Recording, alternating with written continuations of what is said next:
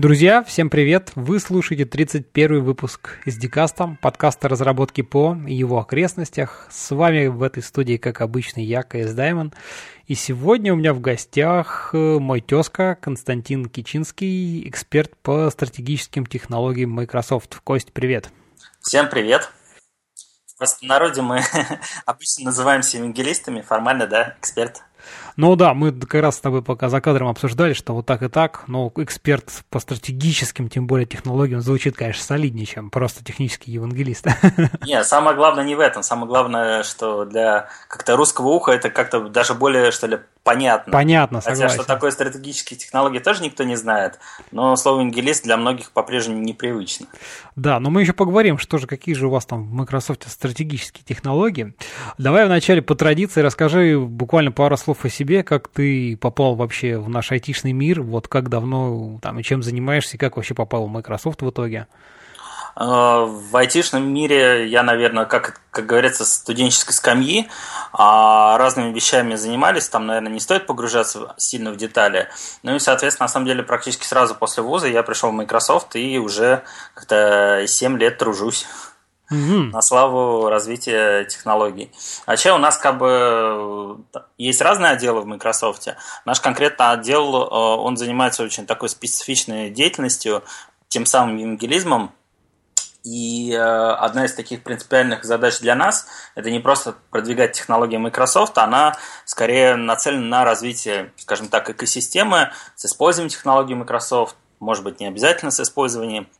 Ну, как мы еще до, давным-давно, я когда-то, а, у нас было такое понятие академический евангелист еще, я работал в основном со студенческой аудиторией, вот, и мы рассказывали как раз э, там, студентам, что, а, понимаете, как бы ну, как обычно, там, Microsoft, доля рынка, все такое, вот, а неинтересно растить долю рынка. То есть это, конечно, важный момент, а интересно растить, как говорится, общий пирог с тем, чтобы IT-сфера, ну, если мы говорим про Россию, в России максимально развивалась, и, соответственно, вот наша деятельность, она во многом направлена на это.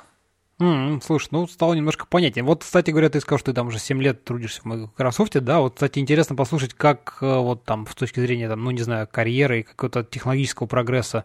Ты же пришел туда студентом, по сути, ну, там, после института. Ну, практически, там, да. да. Um, ну, я не знаю, там у, у всех людей в Microsoft по-разному карьера складывается, и я Нет, это понятно, просто интересно, как это было у тебя в конкретно. В том же отделе занимаюсь э, каждый год немножко разными вещами, хотя какой-то там технологический фокус, и, ну, в частности, вот мы обсуждаем сегодня веб-технологии, фокус на веб-технологии, он у меня присутствует вот все эти годы.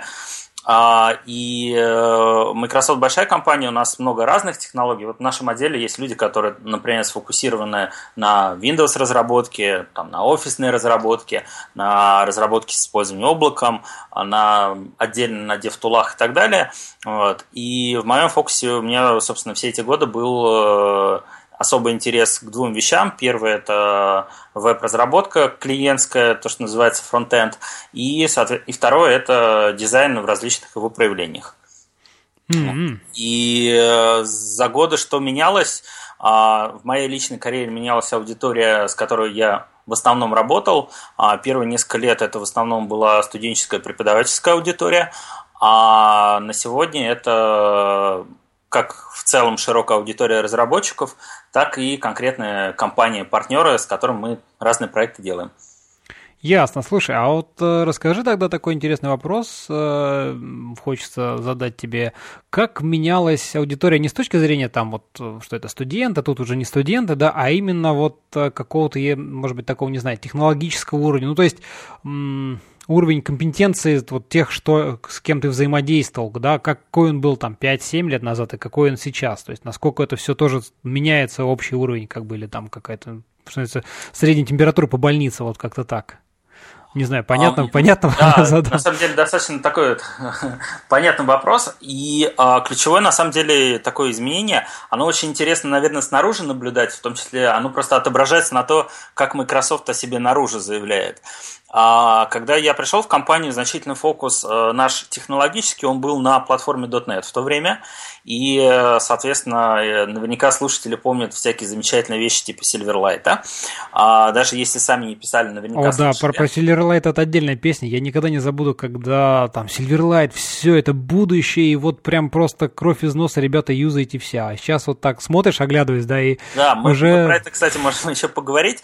Вот. А, собственно, для нас основной интерес это были те люди, которые пишут приложение под Windows, а, либо пишут, если мы говорим про веб-решение, это, скажем так, корпоративные веб-приложения, такие существенные, серьезные сервисы там, с применением ASP.NET. Я не помню, когда, какая тогда версия была. А, и, эм, соответственно, с точки зрения именно целевой аудитории, в значительной степени это были уже такие опытные, продвинутые разработчики, которые в этой среде или создания Windows приложений, или там серверной разработки уже достаточно давно присутствовали. А веб-разработки, вот клиентской, там, фронтенда, скажем так, она тогда была, на самом деле, ну, не знаю, насколько правильно говорить, сейчас э, я попробую посчитать, это, наверное, 2000 где-нибудь 7-8 годы, а, навряд ли можно говорить, что это было совсем уже зачаточное состояние, но сравнивая то, что, чем веб-разработчики занимаются сегодня, а, технологический срез, там, тулы и Слушай, то, ну это вообще сравнивать нельзя, потому что я вот тоже на это оглядываюсь, и мне становится страшно просто. Вот. И э, тогда, ну, вот если сравнить, да, тогда веб-разработка была детским таким садом, и, э, ну, мы, например, активно ей не занимались, понятно, там есть там HTML там, 4, CSS 2, там у нас браузер, там Internet Explorer, я не помню, какая версия, там то ли 7, то ли 8 тогда выходила, вот. Понятно, что конкуренция там как раз в те годы начала активно развиваться там, и, соответственно, Firefox сначала начал а, отъедать большую долю, потом, соответственно, Chrome, но тем не менее с точки зрения именно веб-разработчиков, э, тогда еще не было HTML5, вот эта вот база вокруг этого, и поэтому вот веб-разработчики тогда действительно были, а, это были верстальщики по большому счету, они верстали странички еще таблицами и всем прочим. Ну да, да, да, да, я тоже помню те времена. вот, но сейчас-то как бы все, конечно, уже совсем поменялось, уже тут просто только чтобы начать, уже, я не знаю, это все говорят, что там веб, знаешь, это очень легкий старт, да, там открыл, я не знаю, там любой сайтик или там в гугле нашел какие-то снипеты, да, скопировал его там в каком-нибудь во фронт-пейдже, вставил, вот у тебя уже какая-то домашняя страничка. А сейчас, когда так вот э, задумываешься, что там надо, значит, сборщики, там гранты, галпы, пятое, десятое, тут какие-то минификаторы, сейчас уже ES6, которые надо там, значит, как-то компилить там беблом, пятое, десятое, вот как бы, чтобы старта даже получить какой-то, уже большой такой стек технологий нужно знать. Да, причем, как бы, опять-таки, если ты посмотришь, э, ну, HTML вот именно в качестве верстки э, то, что пишется в HTML-файле, оно, в общем-то, не сильно поменялось, а, хотя я вот вижу там с, с учетом всех этих фреймворков, а, что все меньше пишут а, сами ручками и больше там, соответственно, пишут там какие-нибудь шаблоны, и дальше это генерация кода. А CSS, он сильно усложнился, а с учетом вот э, всех этих э, бэмов и всего прочего вот этих структур, и опять те самые шаблонизаторы и любые упростители, скажем так, написания кода, шаблонного особенно. И JavaScript я вот просто на днях приводил там, на одной статье в Хабре пример, писал Windows приложение на JavaScript и в какой-то момент э, поймал себя на мысли, что э, как только я начал там вот эти все стрелочные функции, там промисы и все прочее писать, э, там 10 лет назад этого в помине не было, и тогда JavaScript, он, конечно, был своеобразным языком всегда, но он был достаточно простым. Ну да. А сейчас ты попробуй школьнику дать там этот JavaScript показать, для него это такая там магия стрелочек, иероглифов и всего прочего будет, что может быть, это теперь не самый простой язык для изучения, хотя э, дискуссии на тему, с чего начинать, и я много слышал там разговоров, особенно от веб-разработчиков, что JavaScript прекрасный язык для начинания. Ну, ты, кстати говоря, как сам к, этой, к этому тезису относишься?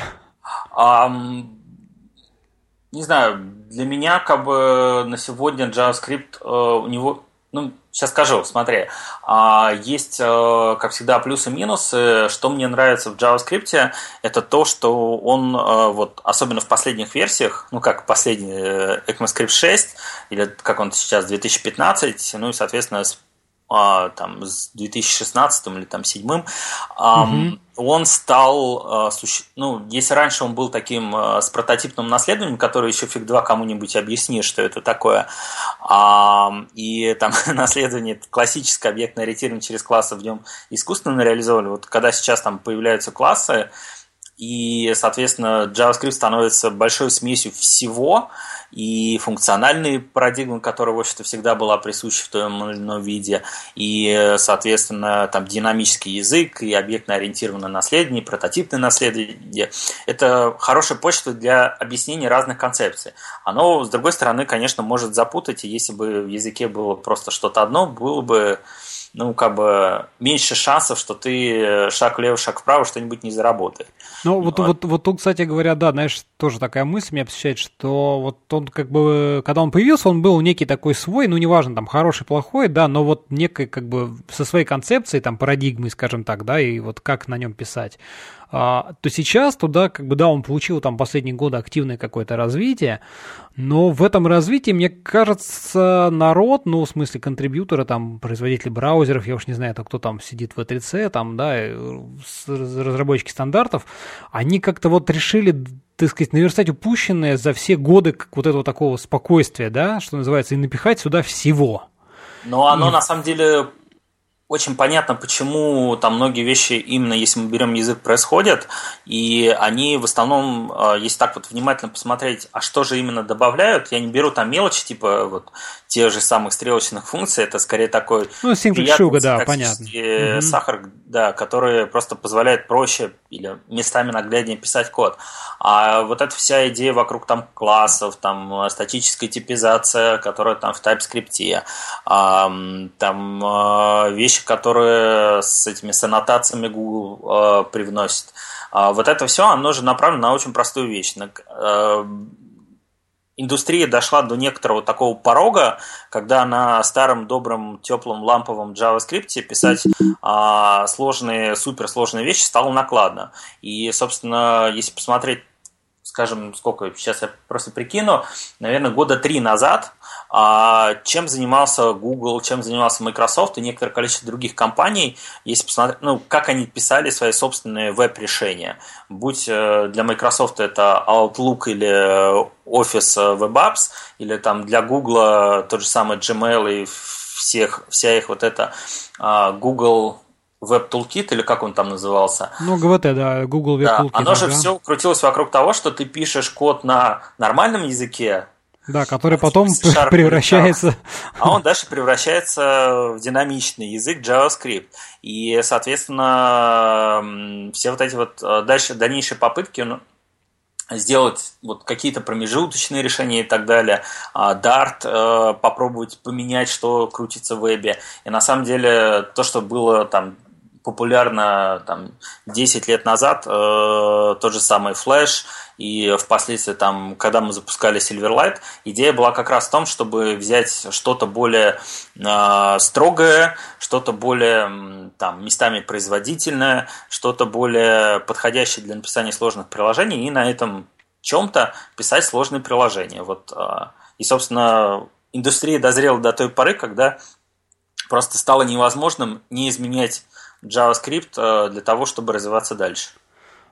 Слушай, ну а вот э, как ты думаешь, почему вот ни одно из этих решений, ну я имею в виду, которое там писать на чем-то другом, что потом там транспайлится в JavaScript, по большому счету не прижилось. Ну не то, что прям совсем не прижилось, да, безусловно, такие вещи они остались и есть, там и там ASP.NET никуда не делся и многие другие вещи, но все равно вот как бы фокус сместился на то, чтобы нативно именно развивать сам JavaScript.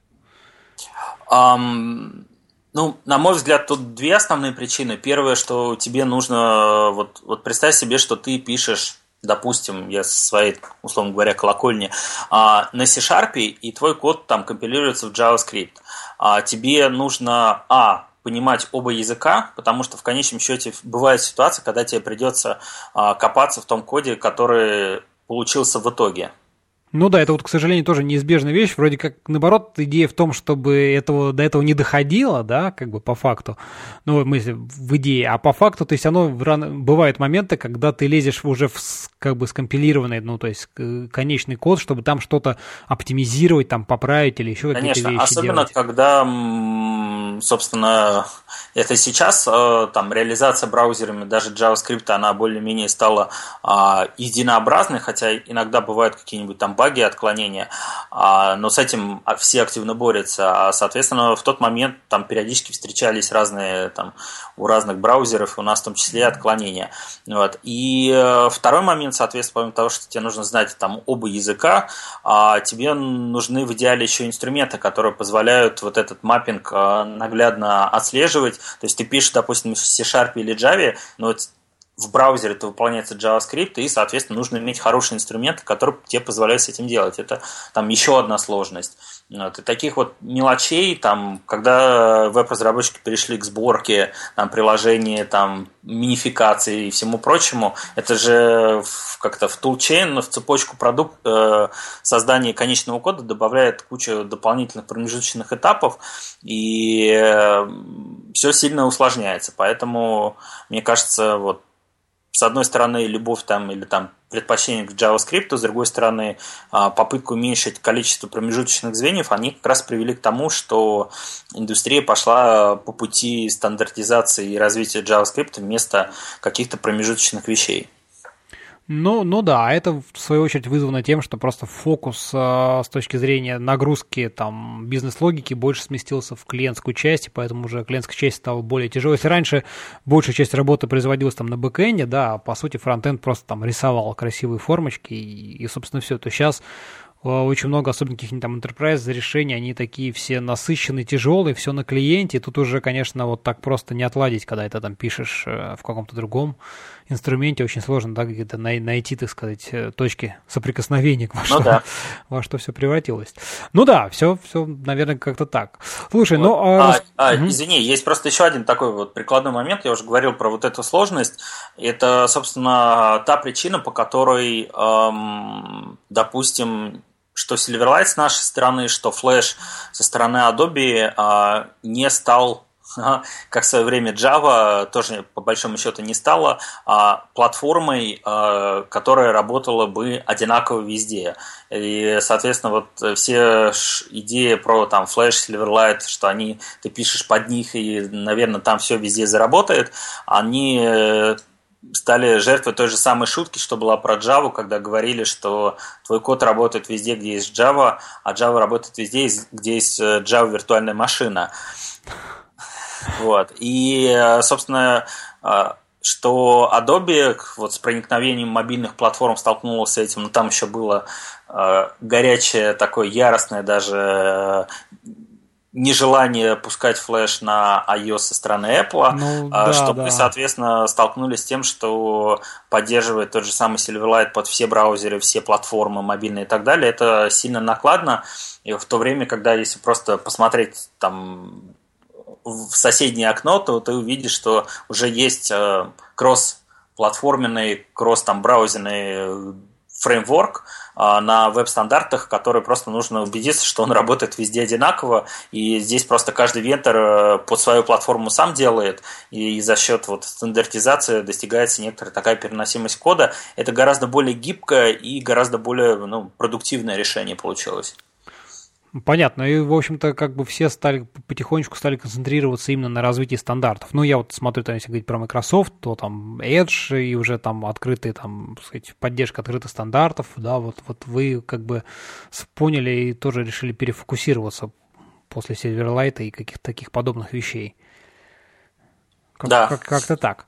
Слушай, ну, Silverlight, да, кстати, по поводу Silverlight еще я тоже вот помню там ActiveX, вот раньше активно прям они юзались, а тут сейчас их даже, он уже из браузеров даже выпилили. Это тоже, как сказать, такой пройденный этап, можно сказать, да, по большому счету? Ну, в принципе, да, с ActiveX э, это тоже интересный момент. Мы недавно, я не помню, сейчас даже вспомню, что мы вспоминали. А, запуск Windows 10 был, и, соответственно, мы вспоминали, что там соответственно, сколько получается, 20 лет назад вышел Windows 95. И вот э, мы как раз смотрели, а что же появилось в Windows 95, и это был, э, было как раз то место, где, если я не ошибаюсь, появился там ActiveX. Вот. И, а, соответственно, с ActiveX, так же как и с кучей других э, вещей, которые были в Internet Explorer, а, пришлось расстаться по множеству причин. Одна из ключевых при этом была в том, что они все были бинарными, в том смысле, что расширения были бинарными, и это всегда некоторый такой слой угрозы для безопасности. То есть Фактически все расширения представляли собой машинный код, а, который периодически мог, э, если особенно была какая-нибудь ошибка или дырка в безопасности в браузере, он не выполнялся в песочнице и, соответственно, мог чего-нибудь нарушить, и поддерживать это тоже становилось сложным. И более того, если даже посмотреть там сколько уже, наверное, где-нибудь лет года 4 назад, или когда мы запускали Windows Phone, соответственно, уже тогда было понятно, что ActiveX не будет работать на армии, никто не будет его туда переносить, и поэтому твое решение как настройка к браузеру, оно снова было завязано только на десктопную версию браузера, а в то время как нужна и мобильная, и планшетная, и любые другие, и, соответственно, там это не заработает. И то есть твое решение как настройка к браузеру или расширение функциональности браузера, оно перестает быть переносимым, и это тоже в определенном смысле проблема. Слушай, ну а как вот быть там, когда нужна тебе какая-то, ну, по большей части понятно, что это там имеет смысл для какого-то там корпоративного сектора, там интернета, да, где, когда, ведь в куче, я так подозреваю, интернет каких-то порталов используют ActiveX, которые там очень выполняют какую-то специфическую вещь, которого, которой не было там в браузере никогда и, возможно, не будет, а ActiveX, ну, или там, я не знаю, имеется в виду плагин какой-то, да, внешний, uh-huh. к браузеру позволяет тебе эту функциональность получить у тебя и с ней взаимодействовать со страницы там из JavaScript и так далее. Да, ну здесь мы в десятке пошли по очень простому пути. Он, на мой взгляд, был, наверное, самым разумным в такой ситуации. Мы фактически заморозили Internet Explorer 11, он в десятке остался, и, соответственно, для вот, вот этих самых сценариев там работает ActiveX и любые другие бинарные расширения, все как было. А, и, соответственно, мы просто прекратили развитие Internet Explorer, там только патчи безопасности будут выходить и так далее. Угу. А, соответственно, развитие с точки зрения веб-стандартов, они полностью в Edge. И, соответственно, если ты делаешь новый сайт, почти наверняка ты будешь смотреть на веб-стандарты, а если у тебя есть там Legacy такое решение, которое тебе нужно все еще поддерживать, то, соответственно, для тебя есть вот Explorer в корпоративной среде. Ну да, в общем, от него пока что никуда не деться, но тем не менее, вот сейчас хорошо. Ну, расскажи. Ну, смотри, насчет не деться, как бы для нас на самом ну, я так, может быть, а, неправильно говорить, что к стратегии компании вот такое. Мое восприятие этого, оно так очень простое, что а, э, удел, скажем так, Internet Explorer – это корпоративный сегмент, где он нужен, исходя из э, вот таких вот legacy причин. Угу. А, соответственно, для публичного веба э, консюмерского это Edge. И, соответственно, если ты разработчик, ты пишешь сайт э, на широкую аудиторию, то твоя целевая платформа с точки зрения браузера – это Edge а не Internet Explorer. Ну, в принципе, да, в принципе, да, логично. Слушай, ну расскажи немножко поподробнее, вот, в принципе, про то, про ваш, так сказать, ну, про Edge, про браузер и вообще как, как бы, куда движется Microsoft с точки зрения развития вот веб, веба и вот поддержки у себя. То есть, как бы, вот сейчас, ну, как бы уже там кто-то слышал, наверняка знает, что там вы поддерживаете, там, стараетесь там поддерживать многие уже утвержденные стандарты, даже что-то новое там вперед других э, вендоров, браузеров внедрять, да, и там у вас там публичный э, этот самый, как он называется-то, ну, типа баг-трекер, там, не знаю, uh-huh. да, так сказать, есть, вот, где можно что-то там проголосовать за какую-то фичу. Вот как вы к этому пришли, расскажи, и вообще куда все это движется? Um, Сейчас я подумаю, с чего даже начать. А, я бы сказал так, что, а, ну, во-первых, сама по себе идея, что нужно следовать там стандартам максимально а, правильным образом, она вот собственно, как-то... Ну, правильная идея это вообще, Я да? думаю, она всегда была в компании, просто в разной степени, в разных отделах. Э, в зависимости от того, куда был больше клон маркетинговый или технологический, а оно склонялось чаша весов в те или иные решения. Потому что в реальности Microsoft, э, я, я не могу сказать, что там, я просто не знаю, с самого основания DAP3C и так далее участвовал там. Мне кажется, собственно, DAP3C была, наверное, сделана примерно в те же времена, когда первые стандарты появились, и наверняка, ну, то есть я почти уверен, что Microsoft там принимал участие, и то есть в разработке всех там текущих стандартов Microsoft так или иначе руку приложил и в будущих тоже будет прикладывать. Нам, как правило, всегда есть что сказать, есть опыт, которым мы готовы поделиться и так далее. Вот. А дальше, соответственно, наступает э, такой момент, что э, когда ты делаешь э, движок браузера, тебе нужно понимать э, несколько вещей. Первое, э, сам стандарт, это очевидно, просто нужно э, стандартов много, если просто даже на сайт DAP3C заглянуть, ну, там да. э, действительно очень много, и изучить веб-стандарты, прочитать а все от корки до корки, документацию, например, описание, это то еще упражнение. А тем более совместить их внутри одного технологического продукта, то есть там, вот представь себе, у тебя там 400 стандартов, каждый из них на огромное количество страниц, а один HTML5 это там я не помню, ну, в общем, там, если его распечатать, там огромнейший талмуд будет, вот, и, соответственно, вот это все как-то скрестить в одном браузере, это сложная задача. Вот, поэтому, когда мы а, начали вот этот свой крестовый поход за а, восстановление правильной поддержки стандартов внутри Internet Explorer одна из ключевых активностей, которую мы со своей стороны начали драйвить и, соответственно, внутри сообщества, это покрытие стандартов тестами. То есть эм, каждому стандарту в идеале внутри DAP3C должен быть согласован набор тестов, э, который позволяет автоматически проверять э, на то, насколько э, браузер правильно поддерживает те или иные веб-стандарты. Uh-huh. А, понятно, что тестами автоматическими не все можно покрыть, особенно если мы говорим про визуальное а, отображение, но тем не менее значительную часть вот, проверочных таких вещей он позволяет выявить и на этом этапе начать договариваться с другими компаниями.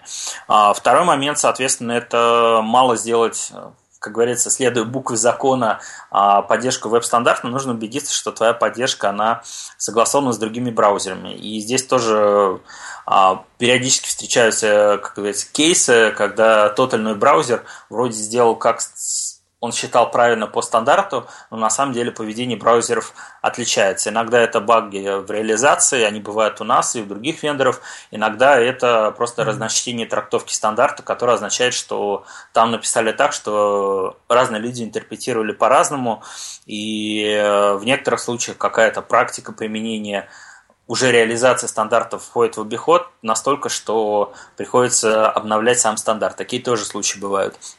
И здесь, соответственно, такая большая плодотворная работа а, внутри всех заинтересованных компаний. Я просто один момент отмечу, что а, слушателям наверняка будет интересно а, заглянуть в, в посмотреть свои любимые, скажем так, веб-стандарты и посмотреть, какие, а, кто же те люди, которые занимаются их там правкой или там работают в комитетах, и вы с удивлением, наверное, обнаружите, что там далеко не только представители а, ключевых браузеров, там есть представители и других, скажем так, институтов в смысле технологическом, иногда даже в смысле академическом, а, и это могут быть представители различных организаций, например, jQuery Foundation, это могут быть представители э, других компаний, которые вам казалось, что они к браузеру не имеют отношения, а на самом деле в каком-то виде имеют, а, то есть э, вы в некоторых стандартах можете обнаружить представителей а, Adobe или Intel и многих других компаний,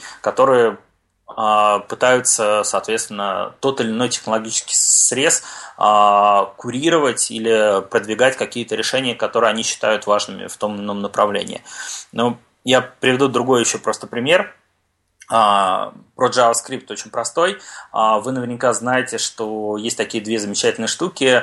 Первая это ASM.js, а, такое подмножество, скажем, супер строгое JavaScript, ну, да. которое можно более эффективно выполнять, отбросив кучу динамических проверок. Э, и, соответственно, в браузерах э, таким двигателем реализации этого всего дела были ребята из Mozilla. А в нашем случае, соответственно, когда реализовывали а, поддержку Wedge, во-первых, нам очень сильно помогали, собственно говоря, ребята из Mozilla, и второе, нам очень сильно помогали ребята из Intel, потому что это все завязано на оптимизацию. Слушай, а Intel, они же, по-моему, SIMD это тоже Intel, да? Да, SIMD это вообще такая штука, которая на самом деле в интеловских процессорах давно присутствует, и, соответственно, те, кто пишет там, допустим, на плюсах, они давно этим пользовались для оптимизации кода, и, соответственно, вот за прошедшие годы SIMD-инструкции, они попали в .NET в C-Sharp, и, соответственно, они попали в JavaScript, соответственно, там в тех браузерах, где это поддерживается, можно этим пользоваться. А, именно, ну, в смысле, можем писать код и без симда, а, в принципе, есть там различные полифилы для этого, а без поддержки в браузере симда. А, соответственно, если браузер поддержит, то просто вы увидите выигрыш в тех или иных сценариях. В основном это связано с обработкой графики, какой-нибудь там криптографии и так далее, где везде нужны расчеты. Ну, расчеты, математика, да, конечно. Да. Угу. И э, здесь, кстати, очень такой тоже интересный момент. Э, это касается и JavaScript, это касается и CSS.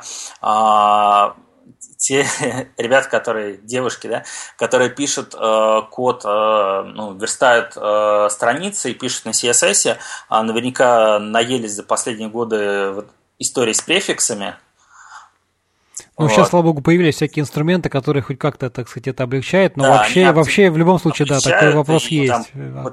подставляют э, нужные префиксы в зависимости от целевой, целевого набора браузеров. Эта вся история есть. А самое главное, что случилось, вот, по-моему, за последний год, это то, что а, производители браузеров договорились об одной простой вещи, вещи, как эти префиксы, скажем так, вводить и что с ними делать, потому что а, и с одной стороны, что префиксы зло, и с другой стороны, что префиксы позволяют заранее тестировать а, кучу всяких аргументов, и вот насколько я себе представляю, все разработчики браузеров а, договорились, что добавлять все вот эти экспериментальные элементы, будь это JavaScript или будь это какие-то там а, свойства в CSS или какие-то API для HTML, дома и так далее, а, пока они носят экспериментальный характер, добавлять их под флагами то есть в каждом, по-моему, сейчас браузере есть что-нибудь в духе About Flags, туда можно зайти и, соответственно, галочками отметить, что вы хотите в вашей среде тестировать. Ну, вот это, а... вот это, кстати говоря, очень крутая штука, потому что реально эти префиксы, они просто убивали. Вот ты там, чтобы попробовать какую-нибудь фичу, и вот ты начинаешь там О, МОЗ, МС, WebKit, да, и вот как, какой... потом какой-нибудь браузер, значит, решил, что все, мы поддерживаем стандарт, там еще, хотя он не утвердился, уже без префикса. При этом стандарт поменялся. А штука без префикса, без префикса один разработчик понимает, как уже утвержденный, что можно юзать, но при этом стандарт меняется, оно не соответствует стандарту, полный не неразбериха. И вот эта вот идея, что, ребята, давайте нафиг все префиксы просто за флагом, это значительно, ну, как бы, мне кажется, чище и понятней просто всем. И разработчикам, если ты включаешь флаг, ты понимаешь, что вот оно тебе стало доступно, теперь это экспериментальная вещь, но ты уже ее пишешь так, как будто бы она в продакшене, а не изобретаешь какие-то эти велосипеды там с префиксами и прочей фигней. Вот, ну, единственное, она, конечно, все вот это за прошедшие лет пять э, истории с префиксами, а особенно веб-китовскими, это не разрешит в массе интернета, проблема, но хотя бы-то все будущее, оно будет там, я надеюсь. Ну да, да, понятно, что так просто это все не уйдет, но спасибо там всяким автопрефиксерам, каким-нибудь там пост-CSS и прочим штукам, uh-huh. которые это дело сейчас для разработчиков уже как бы могут, ну, скрыть, да, скрасить, а в дальнейшем просто это постепенно вещь э, там со временем отомрет и как бы будет, я надеюсь, какое-то светлое будущее. А, соответственно, как э, мы на все это смотрим, то есть э, что мы сделали за последние там, по-моему, полтора года.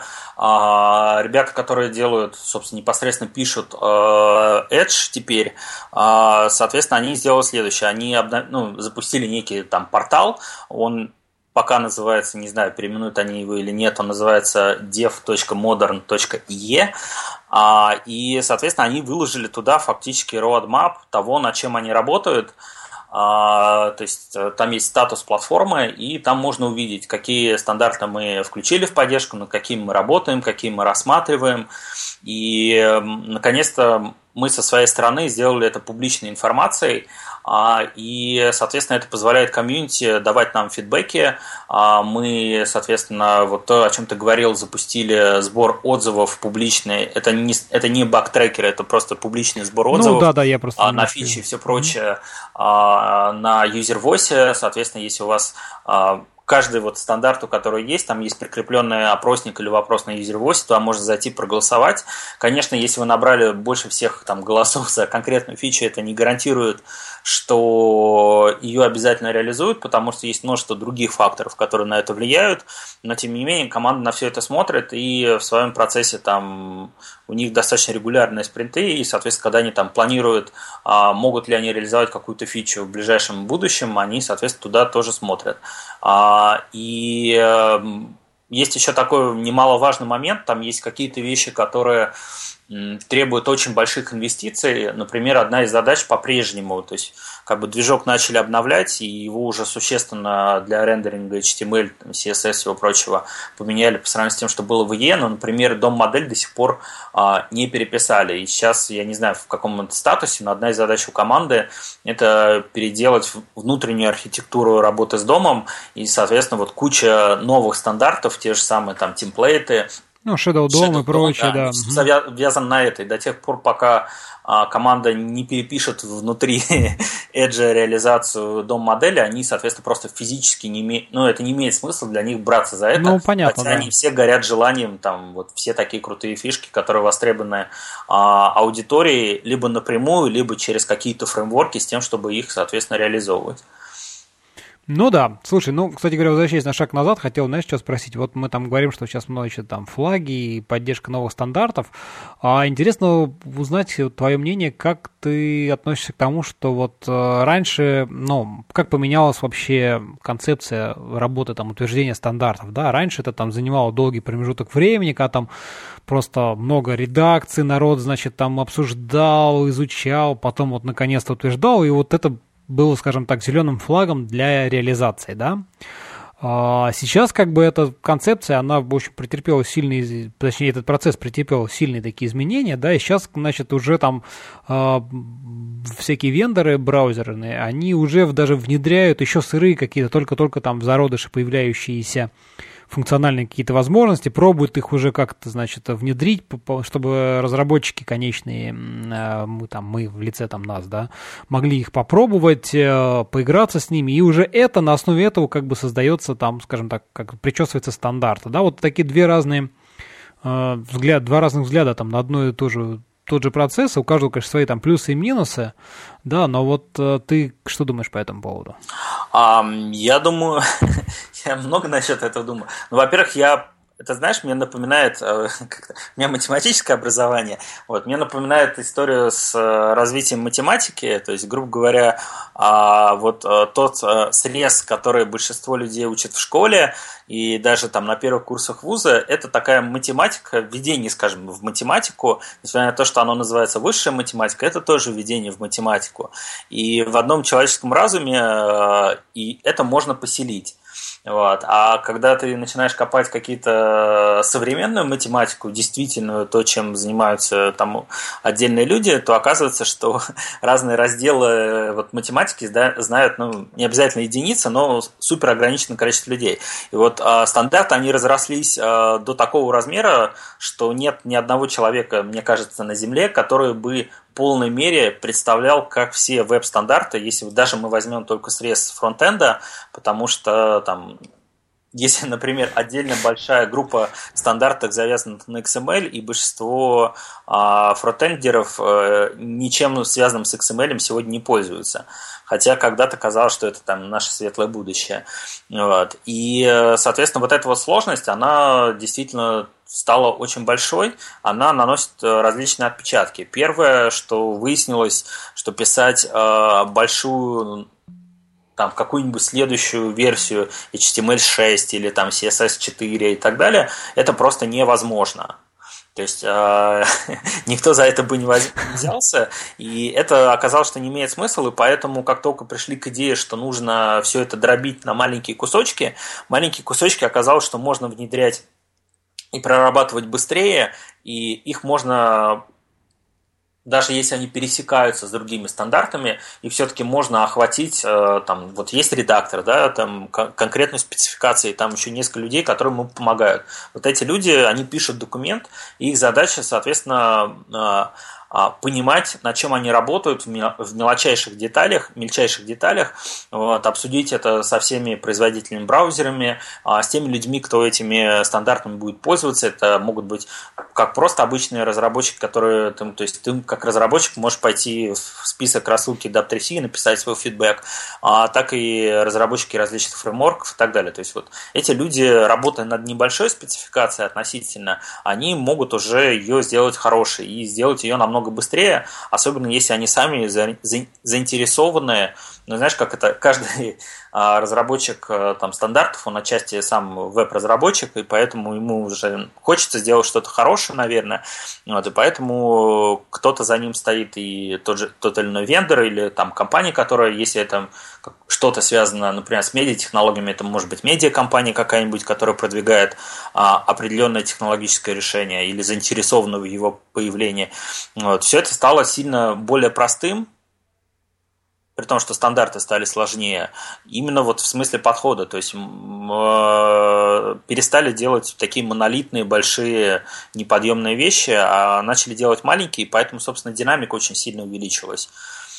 Ну, это, конечно, да. Другой вопрос, что как вот э, там разработчику за всем этим уследить, потому что оно просто, если раньше ты там прочитал какую-то там парочку книжек, и тебе там их хватало на там какой-то, пусть небольшой, но все-таки период времени, то сейчас ты можешь там вот сходить в отпуск, выйти и увидеть, что там вышло 10 тысяч новых фреймворков, новые технологии, там, не знаю, новый какой-нибудь там браузер, движок, еще что-то, и оно все уже поменялось просто кардинально. Как разработчику вот со всем этим, мне кажется, значительно сложнее и тяжелее уследить, потому что там фронтенд разработчик, да, если даже брать там фронтенд чистый, то все равно он так или иначе сталкивается не с одним каким-то стандартом, да, а с целой кучей, он там и, и CSS, там JavaScript, опять-таки там значит, э, шестой, седьмой, какие-нибудь там медиа API, да, там WebRTC и так далее, столько всего, и это там по каждому там тонны документации и всякого такого. Вот как, как тут быть-то? А, ну, на мой взгляд, тут есть несколько вещей. Ну, просто там мнение, что называется, с улицы, то, что я слышал, а, в разной степени разделяю. Самое первое, то, что есть на самом деле оно имеет смысл мнения, что прежде чем внедрять кучу новых вещей, а я не говорю про новое API, которое там медиа, например, просто этого раньше не было. А есть очень много вещей, там, в CSS и так далее, которые они, а, ну, не обязательно носят, конечно, синтаксический характер синтаксического сахара, ну, то есть они реализуют более простым образом. Ну да, какой-то флексбокс, там еще что-нибудь такие и, вот принципе, штуки. Без этого и есть мнение, что вот в этой части особенно а, как-то индустрия и разработчики браузеров очень резко кинулись придумывать новые вещи, когда а, сообщество веб-разработчиков в полной мере и со, тех людей, кто делает фреймворки, не освоило предыдущий срез. Да, да, да, вот это такое мнение я тоже неоднократно слышал. В принципе, в нем вот есть как бы зерно такое истины вот. в каком-то Это смысле. раз. А второй момент, он заключается в том, что на практике оказывается очень часто, что значительная часть аудитории, мне это напоминает вопрос, а можно ли решить эту проблему с помощью jQuery, а, Вот, а что действительно значительная часть э, вот этой сложности, она часто скрывается за какими-нибудь готовыми фреймворками, шаб шаблонизаторами, чем угодно еще. И в этом смысле, э, конечно, веб-разработчик становится заложником этого фреймворка, и вместо знания стандарта подменяется знанием фреймворка, но тем не менее такие моменты они тоже есть. Вот. И то есть не нужно знать э, HTML, JavaScript и даже PHP, чтобы сделать сайт на WordPress. Хорошая, слушай, фраза. Да, все так. Но вот, э, опять же, ты же сам говорил, что, знаешь, если ты хочешь как бы сделать что-то, какой-то качественный продукт, и действительно высоко такой технологичный и крутой и клевый, но в любом случае ты должен знать какие-то основы, да, если мы говорим, что ты даже, даже если ты там используешь какой-то там фреймворк, я не, не важно, да, то все равно очень неплохо бы понимать, что скрывается под капотом и что получается на выходе. Да, то... да это само собой. Но с другой стороны, понимаешь, как бы а, мне-то кажется, там, отчасти с другим бэкграундом, что а, там есть, правда, свои особенности. То есть, например, если бы я писал код на там, Windows приложение на .NET, скажем, а, даже если бы это было комплексное приложение, я бы в нем не использовал такой длинной разрозненной цепочки утилит для генерации конечного кода, скорее всего. Но, тем не менее, я не могу сказать, сказать что сложность там, текущих клиентских вот этих самых веб-приложений, а, они стали существенно сложнее, чем то, что было там для написания суперсложных каких-нибудь там приложений на Win32, DPF для .NET, для .NET или любом другом а, продвинутом для там а, текущего времени или там другого времени фреймворке, скажем, десктопном. То есть у меня нет ощущения, что вот эта вот сложность веб-разработки сегодня она стала сильно сложнее, то есть превысила сложность написания, допустим, хорошего сложенного десктопного приложения, где тоже нужно оптимизировать код, где тоже нужно там ну, тут, смотреть. Тут, тут смотри, тут, э, да, я с тобой согласен тоже, что по, с точки зрения там бизнес какого-то логики, да, но алгоритмической сложности она не увеличилась там или, ну, сопоставима, скажем так, да, с другими приложениями на других платформах и архитектурных. Тут вопрос в другом, что если взять какое-нибудь там Windows приложение, то ты просто запускаешь Visual Studio, да, пишешь код, нажимаешь кнопочку, там, не знаю, F5, F9, compile, да, и дальше получаешь приложение, и ты вообще не думаешь о том, как там что оптимизируется, куда там что компилируется, сжимается, какие там библиотеки создаются, линкуются. Для тебя все это, по большому счету, скрыто за нажатием одной кнопки. В вебе, вот в вебе этого никогда не было, да, и вот это, мне кажется, такой существенный момент, который сейчас, конечно, это куча инструментов, они пытаются скажем так, решить маленький вот этот кусочек подкапотный, который скрывается за нажатием этой кнопочки, но он только маленький, да, а вот хочется-то как-то вот тоже, чтобы я там нажал одну кнопочку, и у меня все само. Сейчас, конечно, такого плана есть, ну, там, не знаю, всякие вот эти вочеры, там еще какие-то, но для того, чтобы этого добиться, все равно надо там написать такой, значит, портянку конфига, да, там на несколько страниц, и тогда вот будет происходить некая магия. Вот этот момент, конечно, он немножко расстраивает так. Ну, это вот э, одна сложность, и вторая сложность, она действительно в том, ну, хотя, на самом деле, для десктопных приложений там тоже нужно в идеале тестировать на разных конфигурациях, потому что там, несмотря на то, что Windows, даже конкретная версия, она вроде как одна, но работает на разных компьютерах с учетом учетом там драйверов, там особенностей устройств, чего угодно, иногда чуть по-разному.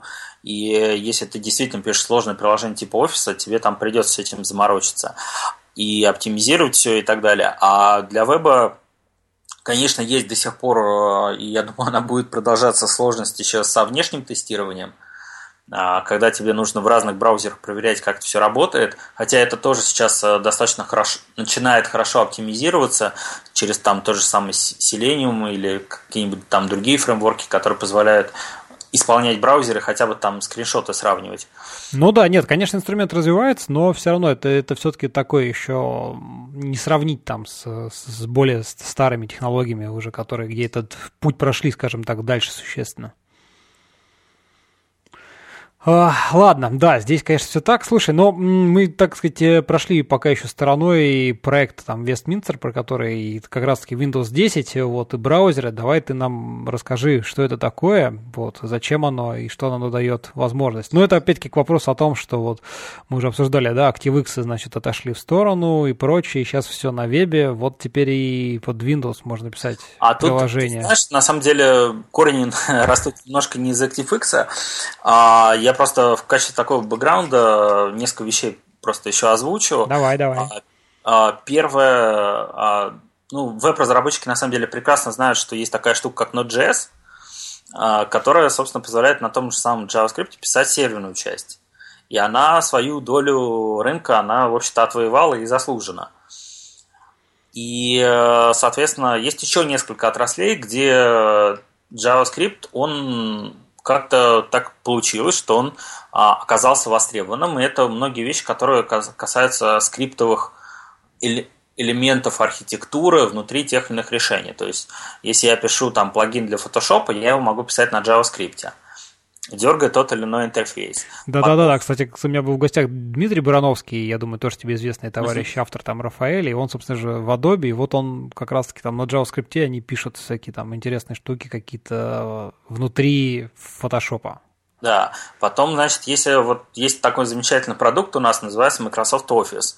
И, соответственно, мало того, что стал на сегодня там кроссплатформенным, в том смысле, что есть версии под iOS, под Android, а мы еще задумались над тем, чтобы в нем тоже модель э, вот, плагинов расширений поменять. И на сегодня есть, соответственно, там новая модель эдинов э, для офиса, которая тоже пишется на HTML и JavaScript крипте, и, соответственно, то есть ты можешь функциональность офиса расширять с помощью JavaScript. Потом есть IoT э, такой сегмент интернета вещей, где э, разные компании тоже пытаются туда залезть с помощью JavaScript. А, есть несколько таких небольших компаний, скажем, условно, стартапов. А, есть компания Tesla, которая производит да, свои да, да, платы, где ты тоже можешь писать код на JavaScript. И в этом смысле я не хочу сказать, что JavaScript что-то там вытесняет, но... Но он как минимум, знаешь, того, я, я, я тебя чуть перебью, просто вот в этом плане, мне кажется, как встраиваемый, конечно, Lua, да, очень хорош как встраиваемый компонент, и он много где есть, там и в игрушках, как бы, да, там много где встраиваемый, и в Internet of Things тоже много вот вещей, я просто сам немножко там с этим uh-huh. ковыряюсь, и так бы там он есть, вот, и вот там э, в Nginx был Lua, ну, сейчас, правда, там, как известно, буквально недавно, да, они объявили о том, что там некий свой подобие JavaScript. И здесь вот в этом, в этом направлении, сегменте, да, JavaScript начал немножко, ну так, там, не знаю, потеснять, не вытеснять, но как бы тоже внедряться вот в эти во встраиваемые решения. Вот. вот. Я просто к чему? К тому, что это вот есть один такой кусочек э, того, что происходит. То есть в некоторых э, вроде неожиданных для, там, может быть, веб-разработчика средах появляется JavaScript. Если мы возьмем Windows, то на самом деле писать приложение на JavaScript в Windows можно было очень давно. А была еще такая штука, называлась э, HTML Application, HTA, когда ты мог написать там некоторое, условно говоря, веб-страницу, набор там JavaScript и так далее, и с этих страниц э, они если ты эту страницу сохраняешь специальным расширением, там несколько метадегов ставишь, а, правда, с кодом внутри на Visual Basic, а, Visual Basic Script или что-то в таком духе, можно было обращаться к файловой системе и, и писать, в общем-то, приложение Просто это не было как-то массово растиражировано, но тем не менее.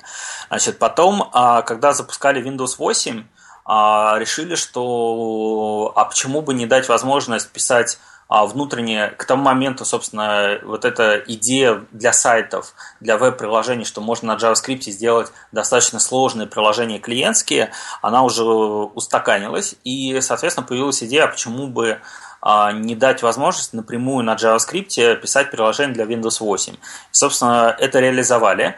И начиная с Windows 8 в нашей, скажем так, Microsoft экосистеме можно писать а, мы говорим нативно на JavaScript приложение для операционной системы. Что это означает? Это означает, что а, этот код выполняется не внутри какого-то WebView, внутри какого-то другого кода, а этот код выполняется тогда Windows 8 выполнялся движком Internet Explorer, соответственно, сейчас Windows 10 он выполняется движком Edge, и в него напрямую проброшен доступ к системному API.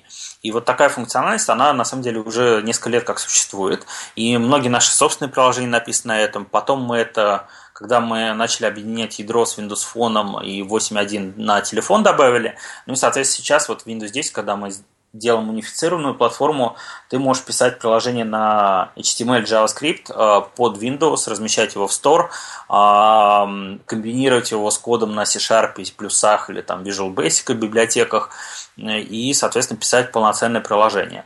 Вот. Это вот такая идея, которая она достаточно уже несколько лет существует, она устаканилась, и она продолжает развиваться. Значит, что произошло параллельно с этим? Две вещи.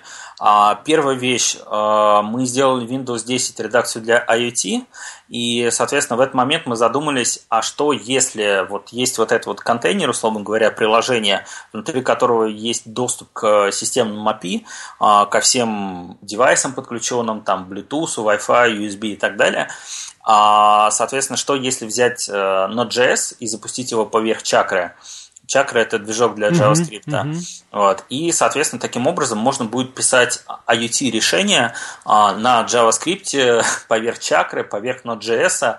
И, соответственно, в принципе, это вот там отдельно такая ветка, которая развивается. А вторая ветка, которую мы делаем, а, мы подумали над второй проблемой, которая существует в мире, скажем так, веб-разработки. Это что если ты пишешь а, веб-приложение, то в некоторых случаях, не всегда, но в некоторых случаях тебе а, может быть интересным с точки зрения реализации той или иной функциональности иметь доступ к системе. А, к тем API, которые еще не прошли стандартизацию и, может быть, никогда не будут стандартизированы, потому что они специфичны для операционной системы. Но с точки зрения пользовательского опыта это было бы классно. То есть, например, а, там Windows а, с восьмой версии есть такая же концепция, как живые плитки. И было бы классным, если бы сайт мог каким-то образом закрепиться и обновлять эту плитку, желательно динамично. А там, через веб-стандарты сейчас пытаются, там, скажем, стандартизировать э, идею нотификации. Что... Ну вот я только, только хотел, да, то прям буквально меня с языка снял, что вот как пример э, нотификации, которая... Но тут с нотификацией немножко другое, потому что она по большому счету в том или ином виде есть в каждой платформе, да, то есть да. Э, Windows своя, там в э, Mac своя, то, то, что раньше было там Grow, да, в Linux тоже там несколько, значит, типов нотификации, вот, а, и это как бы то, что есть везде. А вот, э, например, как ты сказал там про плитки, да, эта вещь, она там специфична.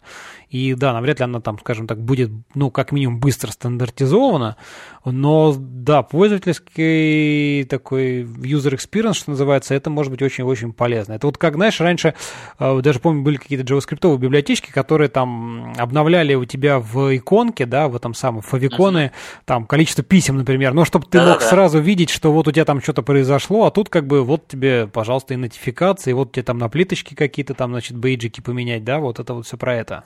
А могут быть какие-то другие вещи, которые просто, ну, как бы, не знаю, может быть, у стандартизирующей организации а, руки до этого не дошли, может быть, за этим там будет какое-нибудь будущее через несколько лет, но тем не менее, то есть система предоставляет, например, доступ к контактам, а, календарю пользователя и так далее. Соответственно, а, веб-приложение, которое крутится в браузере, к этому доступа не имеет. А иногда было бы прикольно, если ты пишешь сайт там, с авиабилетами или с какими-нибудь концертами, запихнуть эту информацию в календарь пользователя.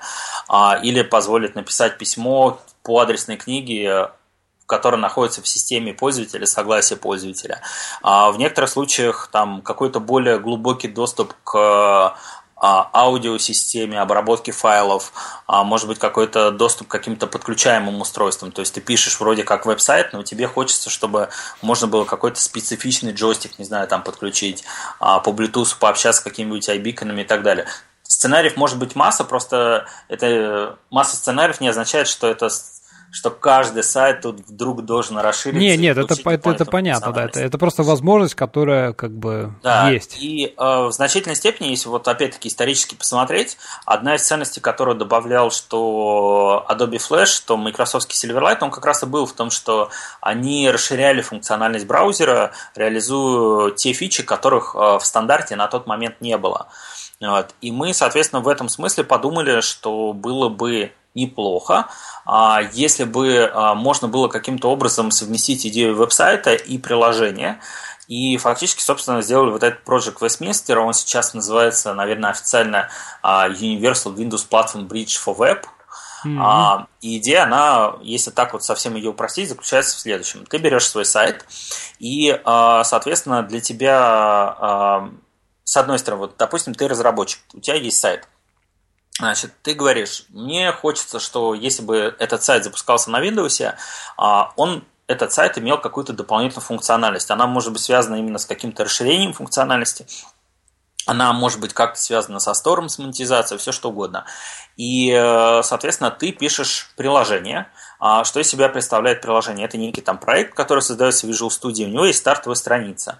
Эта стартовая страница обычно там а, пустая, так, ну, шаблонная страница дефолт какой-нибудь HTML, а, который лежит, э, собственно, в пакете этого приложения. Мы говорим, что а что если стартовая страница и вообще всем контекстом исполнения этого приложения будет не то, что лежит локально в пакете или скачанной стора, а то, что лежит у тебя на сервере.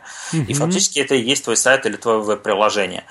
И, соответственно, оно показывается, открывается в окне, как обычное приложение. Пользователь может даже не заметить, что контент этого приложения пришел с веб-сайта, а не из какого-то локального проекта. Но при этом в твоей логике, там, коде на стороне веб-сайта, ну, то есть JavaScript файл, который загрузился с твоего сайта. Вот этот JavaScript файл, он а, при определенных условиях, там просто в манифесте указывается, с каких доменов какие права можно давать. И вот этот JavaScript файл, он вдруг неожиданно начинает получать а, доступ к системному API. Он может проверить, что, ага, если я выполняюсь не в браузере, а в контексте Windows есть вот namespace Windows, угу. а, то, соответственно, я могу начать дергать вот эти API. И фактически, по, там, следуя заветам Feature Detection, ты можешь функциональность своего веб-приложения таким образом расширить. На самом деле, это не обязательно расширение функциональности, ты можешь написать, если у тебя есть идея написать Windows-приложение, то ты можешь э, вот Windows-приложение сделать таким образом.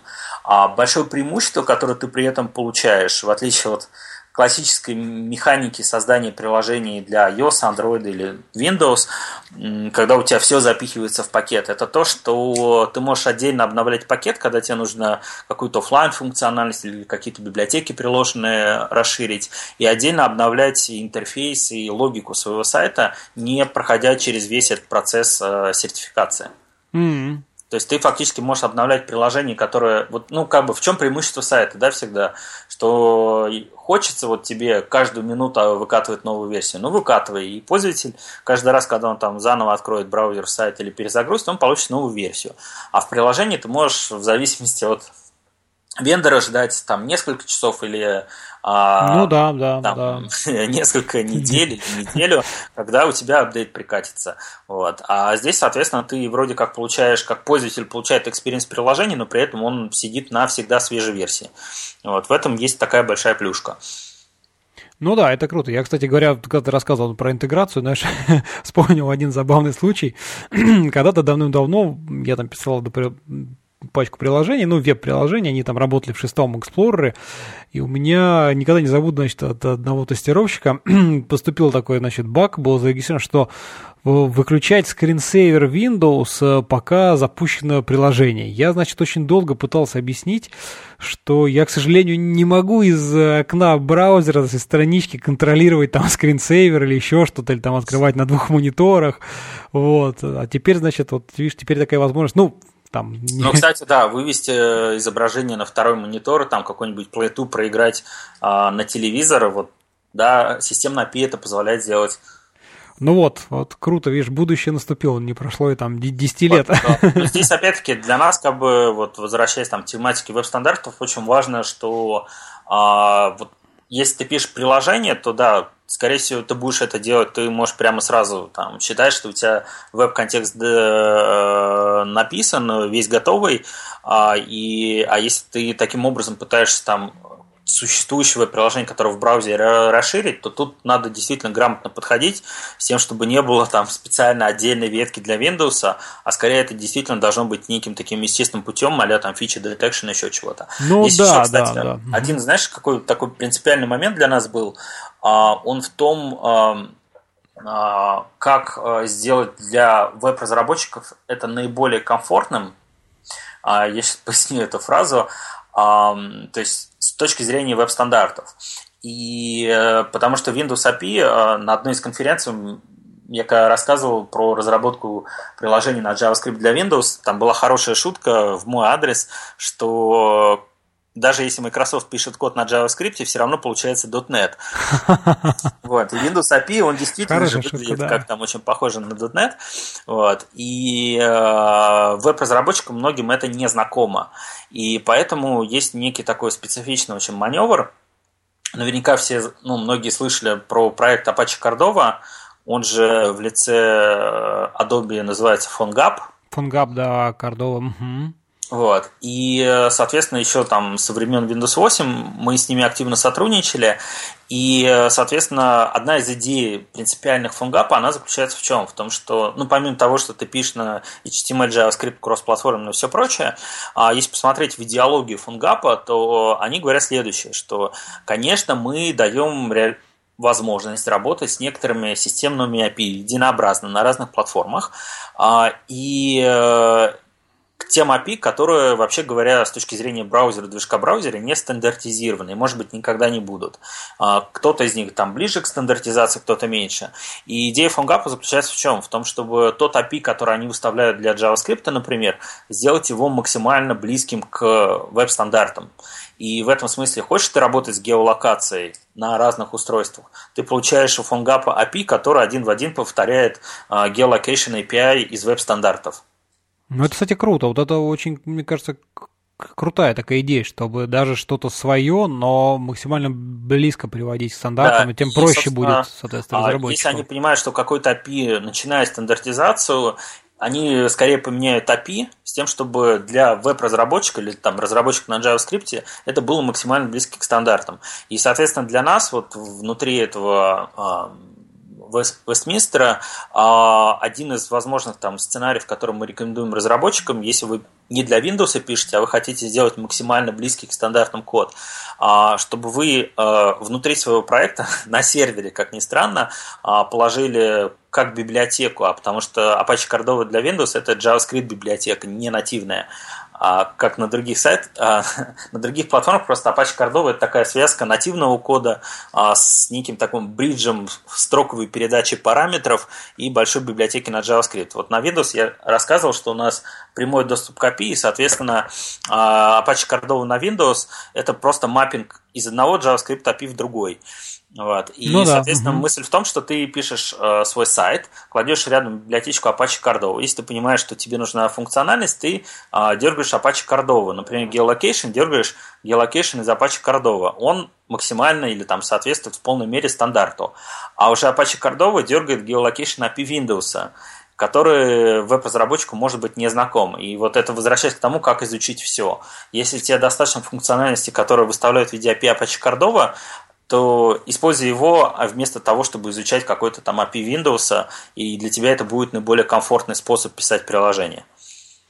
Ну, слушай, это, да, очень-очень круто, круто. Потому что действительно там веб-разработчикам вот эти такие многословные namespace, там, как в Java, там, да, в .NET, им, конечно, непривычно все это там писать. В JavaScript там точка, что-то, точка, что-то, точка, что-то там, да, 5-6 там этажей. А тут как бы ты получаешь то, что ты к чему привык, и вот на выходе. Круто.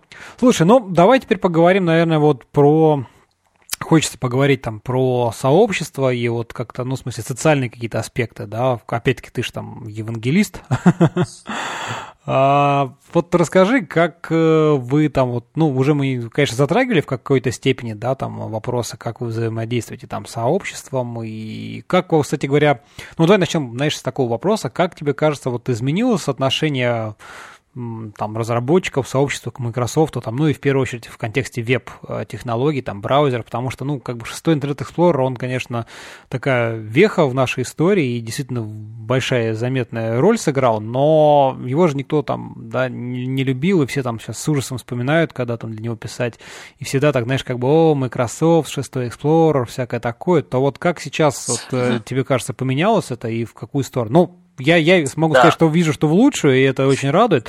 Но вот ты со своей стороны как это um, видишь?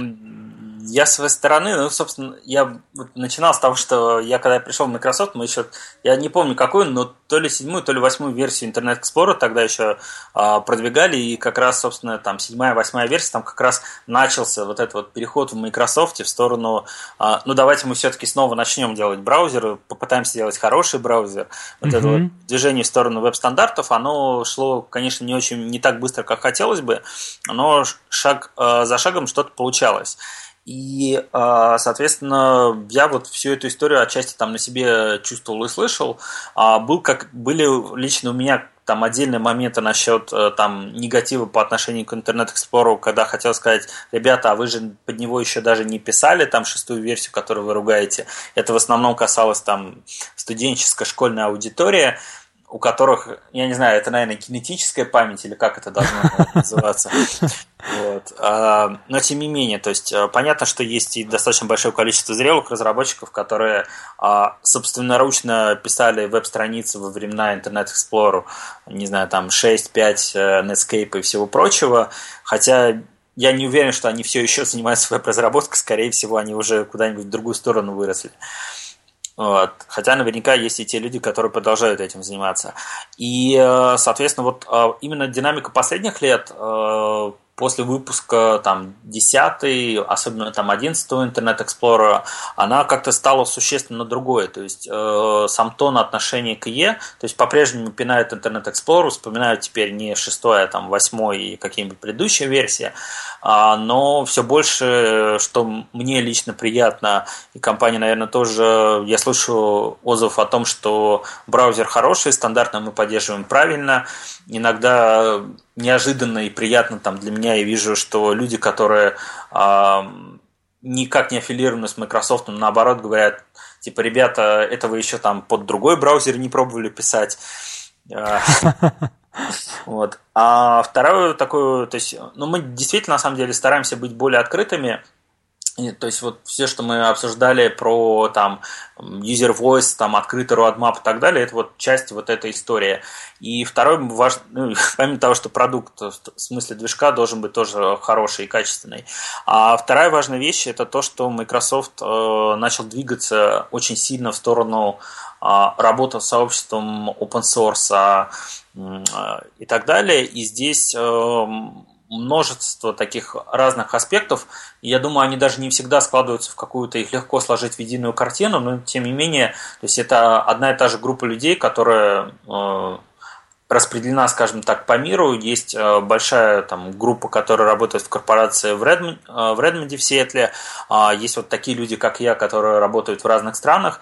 И, собственно, наша там большая цель – это взаимодействовать с людьми снаружи а, в силу там возможностей, загруженности и так далее понятно, есть всякие оговорки на этот счет. И, собственно, одна из таких вот важных направлений, которые а, последние там, два года развиваются, это а, стараться своими силами вносить вклад э, в какие-то позитивные open source решения, а, которые либо мы создаем и продвигаем в сообщество, либо мы помогаем сообществу делать, то есть мы можем подключаться в код чужих решений, а, вносить какие-то правки, рекомендации, там, pull реквесты и все прочее.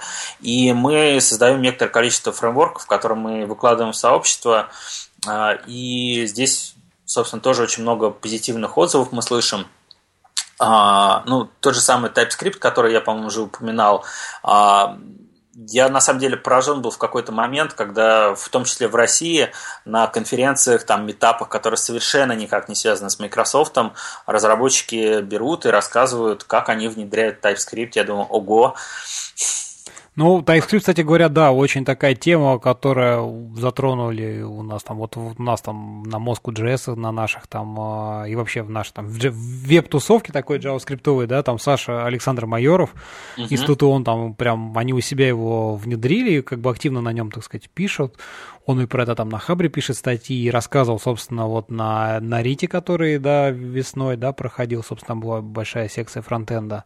Угу. Вот. И это как бы круто, кстати говоря, да, вот, в принципе, ну, такой вот проект, и... который захватил, мне кажется, очень позитивно такой, ну, в разработчиках. Ну, собственно вверх. говоря, про TypeScript, что интересно, что, ну, во-первых, он вырос из тех наработок, которые у нас были вокруг трансляции C-Sharp в JavaScript. Интересно. Второй момент, он заключается в том, что я вот был на внутренней конференции летом, а там был, была интересная очень сессия с Андресом Хелсбергом, который стоит, собственно, за TypeScript.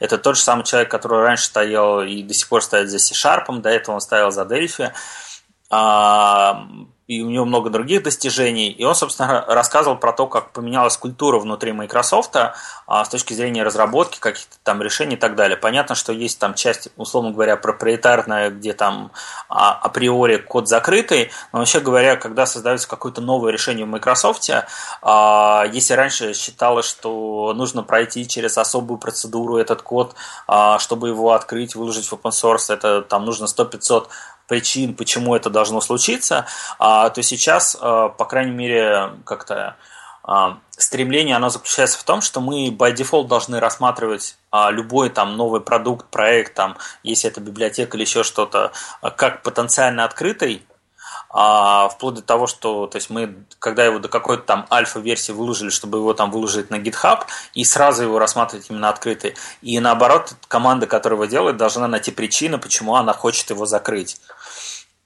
Mm-hmm. Вот. И TypeScript это был один из таких, э, собственно, флаговых проектов, а, который изначально нацелился на то, что его нужно делать вместе с сообществом, и на нем мы на самом деле очень многому научились. А, ну, те люди, которые разработчики следили за TypeScript, может быть, самых первых версий, еще могут вспомнить, что а, когда-то э, давно но, в принципе, до сих пор существует. А, но первые версии TypeScript были выложены на нашем собственном таком проекте для а, площадки для открытых проектов, называется, по-моему, CodePlex. CodePlex, да-да-да, есть такая. Вот. И, э, соответственно, в какой-то момент стало понятно, что, конечно, прекрасно, что мы его открыли, там, выложили и так далее, но движуха вокруг там, сообщества веб-разработчиков, контрибьюшенов код и так далее, она лежит в другом месте, которое называется GitHub. И, соответственно, в какой-то момент этот код перенесли на GitHub, и, о чудо, оказалось, что есть масса людей, которые заинтересованы в развитии проекта, которые готовы контрибьютить в код, э, помогать там писать разные части проекта, делиться своим опытом.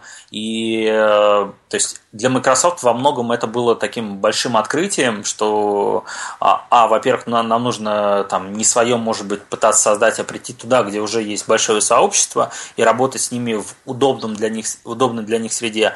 А второе изменение культурное, которое произошло в Microsoft, это то, что оказалось, что, грубо говоря, мало выложить там код а, и сказать, теперь мы открыты, open source.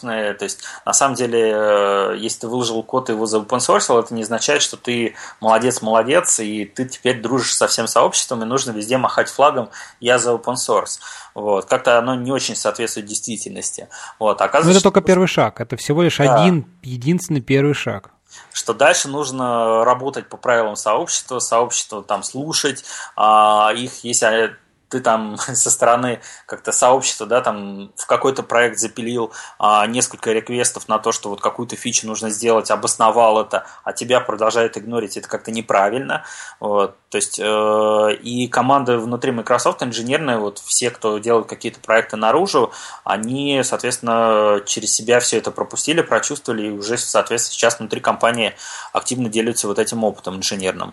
И есть некоторое количество других проектов, где собственно, мои, э, мои коллеги уже там не из инженерных, потому что TypeScript это скорее такое из продуктовое решение рядом где-то с Visual Studio и теми продуктовыми командами, которые пишут различные проекты у нас, типа Outlook, Web и так далее, угу. а, то есть некоторое количество, которое выросло из просто осознания потребности, что мы, а, можем, нам это интересно, б, нам, нам это интересно, и С это интересно сообществу, тот же самый Babylon.js, наверняка многие слышали. Да, да, конечно. Такой фреймворк э, вокруг WebGL. И, собственно говоря, он достаточно хорошо пошел, пошел с одной стороны в массы, а с другой стороны комьюнити тоже подключилось к его созданию. Если в первой там какой-то версии итерации основными контрибьюторами, скажем так, а, было, по-моему, два или три человека из Microsoft, причем не из Карпова, а из Франции, если не ошибаюсь, то, соответственно, сейчас там достаточно большой комьюнити вокруг этого, которое активно контрибьютит в код, и у нас есть еще несколько проектов на эту же тему. А, вот на тему Вестминстера есть такой побочный, скажем так, проект, который называется Manifold.js, который, собственно, позволяет какие-то в каком-то смысле аналогичные приложения собирать под другие платформы. И второй проект, э, если не ошибаюсь, World.js, а, который, собственно, нацелен на то, чтобы облегчить э, удаленную отладку веб-приложений на там, разных устройствах, платформах, а, расширяемый и так далее. Соответственно, вот его тоже мои коллеги пилят. И тоже в такой вот уже open source среде. И, ну, как бы, я просто вижу, что комьюнити а, на это очень хорошо реагирует, и от этого в том числе меняется там взгляд на Microsoft. И это как бы действительно сказывается позитивно. А, просто одну цитату в заключении своей тирады скажу. А, я не помню, то ли на Хабре, то ли, по-моему, на Хабре кто-то высказался как-то, а, там, то ли после очередной статьи про TypeScript, то ли еще что-то, что как бы вот единственное, за что там Microsoft можно там в веб-разработке похвалить, и э, что Microsoft сделала, там, это вот TypeScript, за это там огромное спасибо и так далее. Ну, как бы я вот читаю со стороны Microsoft, ну, приятно. Не, ну, безусловно, приятно. Ну, ты тут много всего сказал, у меня в процессе появлялись куча-куча мыслей. Вот, ну, я, кстати, вот мы же про это даже с кем-то неоднократно, наверное, даже в моих, так сказать, выпусках из Дикаста говорили, что э, вот там ты говоришь про взаимодействие с сообществом, да, когда перенесли там код с кодплекса на GitHub, вот оно стало. Вот э, просто еще раз хочется, наверное, подчеркнуть, что GitHub, мне кажется, в этом плане сыграл одну из таких ключевых ролей, и вот когда ты выкладываешь проект на GitHub, когда он лежит на GitHub, да, это как-то сразу вот уже, я не знаю, может быть, ну, располагает разработчика к тому, что, скорее всего, там его проект как-то посмотрят, ну, то есть с ним как-то будут общаться там мейнтейнеры. То есть вот раньше, мне кажется, было, знаешь, такое ощущение, когда там вот, э, там, ну, ведь много же открытых было, SVN, там, да, там, не знаю, вот там CodePlex тоже целая там платформа, где много лежит проектов, но как-то не было, вот нет такого ощущения, что ты туда, ну, кажется, что там как-то пусто, то есть ты приходишь, ну да, вот лежит проект, но ты как-то не чувствуешь вот этой какой-то а, жизни, скажем так, да, там, то есть ты пришел, ну да, вот вроде бы скачал, вроде можно посмотреть, но вроде как и комедить как-то не хочется что-то, а вот GitHub тут как-то все, ну, не знаю, может быть, как-то так они это очень, очень удачно попали, или как-то это все распухло, так сказать, да, раздулось, разнесло там ветром по миру. Но туда реально как бы разработчики, которые там используют, они просто вот я это по себе даже вижу, да, ты, ты берешь любой проект, там раз нашел какой-то баг, или там нашел иши, записал иши, или там даже merge quest, ну, в течение нескольких дней максимум тебе там и ответят, ну, я имею в виду про нормальный, потому что, безусловно, как бы и там хватает мертвых, наверное, да, но вот я к тому, что в целом вот такая атмосфера очень добрая, и она так очень позитивно сказывается как э, на сообществе, которое понимает, что вот проект есть, и что у него есть обратная реакция, и что, так сказать, авторы взаимодействуют, так и положительно сказывается на репутации как бы самого автора, ну, имеется в виду там, если говорить там про компанию, которая выложила проект, да, то на как бы каком-то самой компании рейтинге, там, не знаю, или отзывах как-то так. Да, есть, знаешь, еще такой просто, вот, скажем, два момента тут важных, как бы, почему GitHub а, оказался такой очень классной вещью. Во-первых, а, ну вот я возьму самый простой пример для меня, тот же самый наш Codeplex. Как бы Codeplex, э, вот представь себе, что ты там, допустим, не имеешь отношения, наверное, к Microsoft никакого, и тебе говорят, вот там есть код где-то на каком-то Codeplex, ты такой думаешь, ну, это там площадка Microsoft, это, наверное, только для тех, там, кто .NET знает, там, и мне там ловить нечего, и там вообще непонятно, что и как. А GitHub, он был интересен, и я думаю, он долгое время будет интересен, именно тем, что там совершенно разношерстная аудитория а, с разным бэкграундом, и как-то так оказалось за последние годы, что а, очень многие даже там .NET как для нас э, разработчики, которые там когда-то казалось, что вот он .NET разработчик, значит он .NET разработчик. А сейчас оказывается, что он там, может быть, конечно, он знает .NET и C-Sharp, но он знает еще и интересуется многими другими вещами. И э, там, условно говоря, наша целевая аудитория, она стала сильно шире и сильно разнообразнее.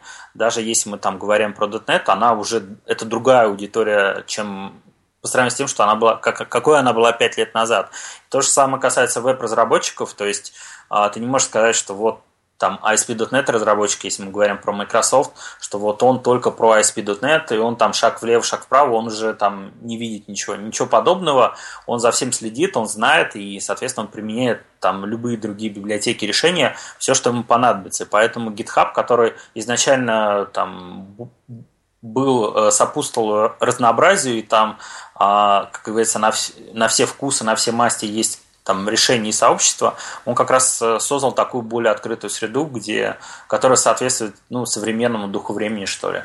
Ну да, я, кстати, знаешь, что я тут еще подумал, что вот, а, ну не знаю, у меня такое ощущение, может быть, так сказать, я ошибаюсь, не знаю, поправь меня, что то вот как-то там, ну, веб, ну, в первую очередь, наверное, веб-разработчики и там разработчики Linux, да, они вот, ну, поскольку он, там, Linux изначально как бы open source, да, там вот всегда было вот это ощущение, ну, не ощущение, в смысле желание там как бы обратной связи, там, какого-то контрибьютинга в проекты, то вот в плане Windows, там, ну, и там C-Sharp как-то их все-таки мало было открытых каких-то open source там и проектов, и библиотек, а вот все-таки в последнее время, ну, мне кажется, это тоже начало активно расширяться, в смысле, что многие, многие стали выкладывать свои вещи, в том числе и под Windows. То есть, не, ну, то есть Windows, поскольку она всегда была какой-то такой закрытой, да, платформой, и мне кажется, как-то мало чего вот выкладывалось там в open source. А сейчас все-таки это тоже меняется. Вот у тебя есть какое-то такое ощущение или, или я ошибаюсь?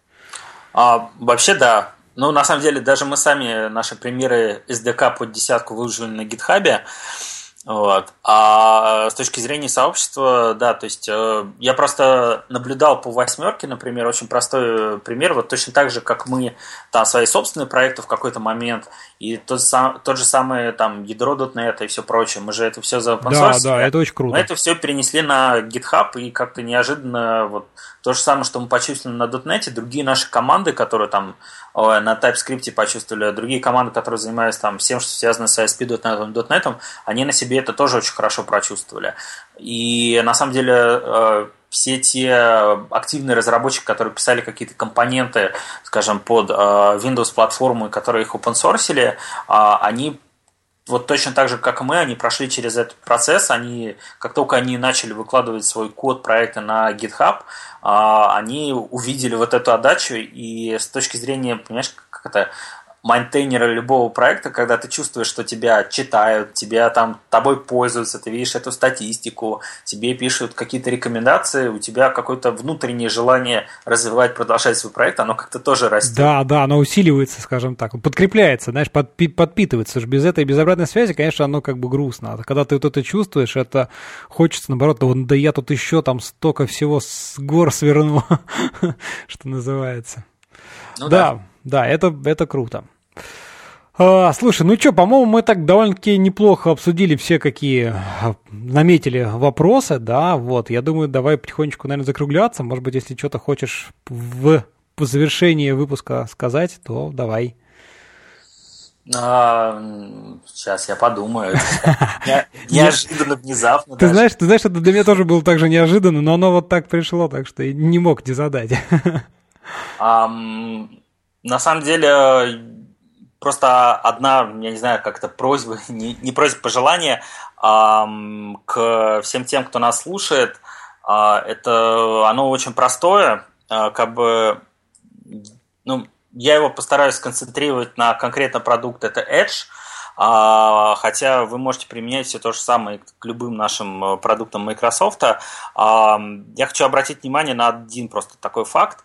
А, что за последние годы а, команда Edge, она стала а, именно инженерная ее, скажем так, часть, стала сильно более открыта к веб-разработчикам, а, к общению с внешней аудиторией, и я рекомендую обратить просто на два факта, которыми вы можете пользоваться, если вам вдруг что-то в Edge, скажем, не нравится, вы видите, что там есть какие-то баги, или вы хотите, чтобы какая-то новая функциональность появилась. А, значит, два факта. А, первое, у нас есть Twitter, если не ошибаюсь, он называется MS Edge Dev. Ну, мы потом в конце выпуска, да, если в шоу добавим и, соответственно, ссылочки. этот Twitter а, в отличие, может быть, от того, как многие думают, если вы вдруг про него слышали, его ведет инженерная команда, то есть это не маркетинг какой-то, а это непосредственно PM и инженеры, которые делают продукт. И, соответственно, туда можно писать, они периодически устраивают сессию вопросов-ответов. А, это раз. И второй момент, а, если вы посмотрите внимательно на блог а Edge, мы, наверное, ссылку тоже приведем. Конечно. Там периодически появляются всякие интересные статьи на тему, там, как правило, тех или иных стандартов или решений, которые мы там делаем, поддерживаем внутри Edge. И обратите внимание, что практически всегда в конце этой статьи есть а, а имя автора этой статьи, а, там обычно это либо какой-то инженер, либо PM, который отвечает за конкретный блок, и, соответственно, есть его контакты, ну, как минимум, какой-нибудь Twitter. И, соответственно, если вдруг вам нужна соответствующая функциональность, а, как ни странно, самый правильный способ, помимо там вот всех там user voice и всего прочего, это просто не стесняясь написать этому человеку, а, который непосредственно за эту фичу отвечает. Они, как правило, все достаточно активные, и не случайно они приводят Twitter, им можно писать в Twitter, они на него отвечают, реагируют, и, соответственно, таким образом передавать фидбэк напрямую тому человеку в обход любых других цепочек, а, который за, за конкретную фича отвечает, и это, в общем-то, часто работает. Да, да, это очень круто. А, ну что, Кость, спасибо большое, что пришел. Мне кажется, было очень так динамично, бодро и позитивно. Ну, слава богу. Вот. Да, друзья, всем спасибо, что были с нами. И до новых встреч. Пока-пока. Всем счастливо.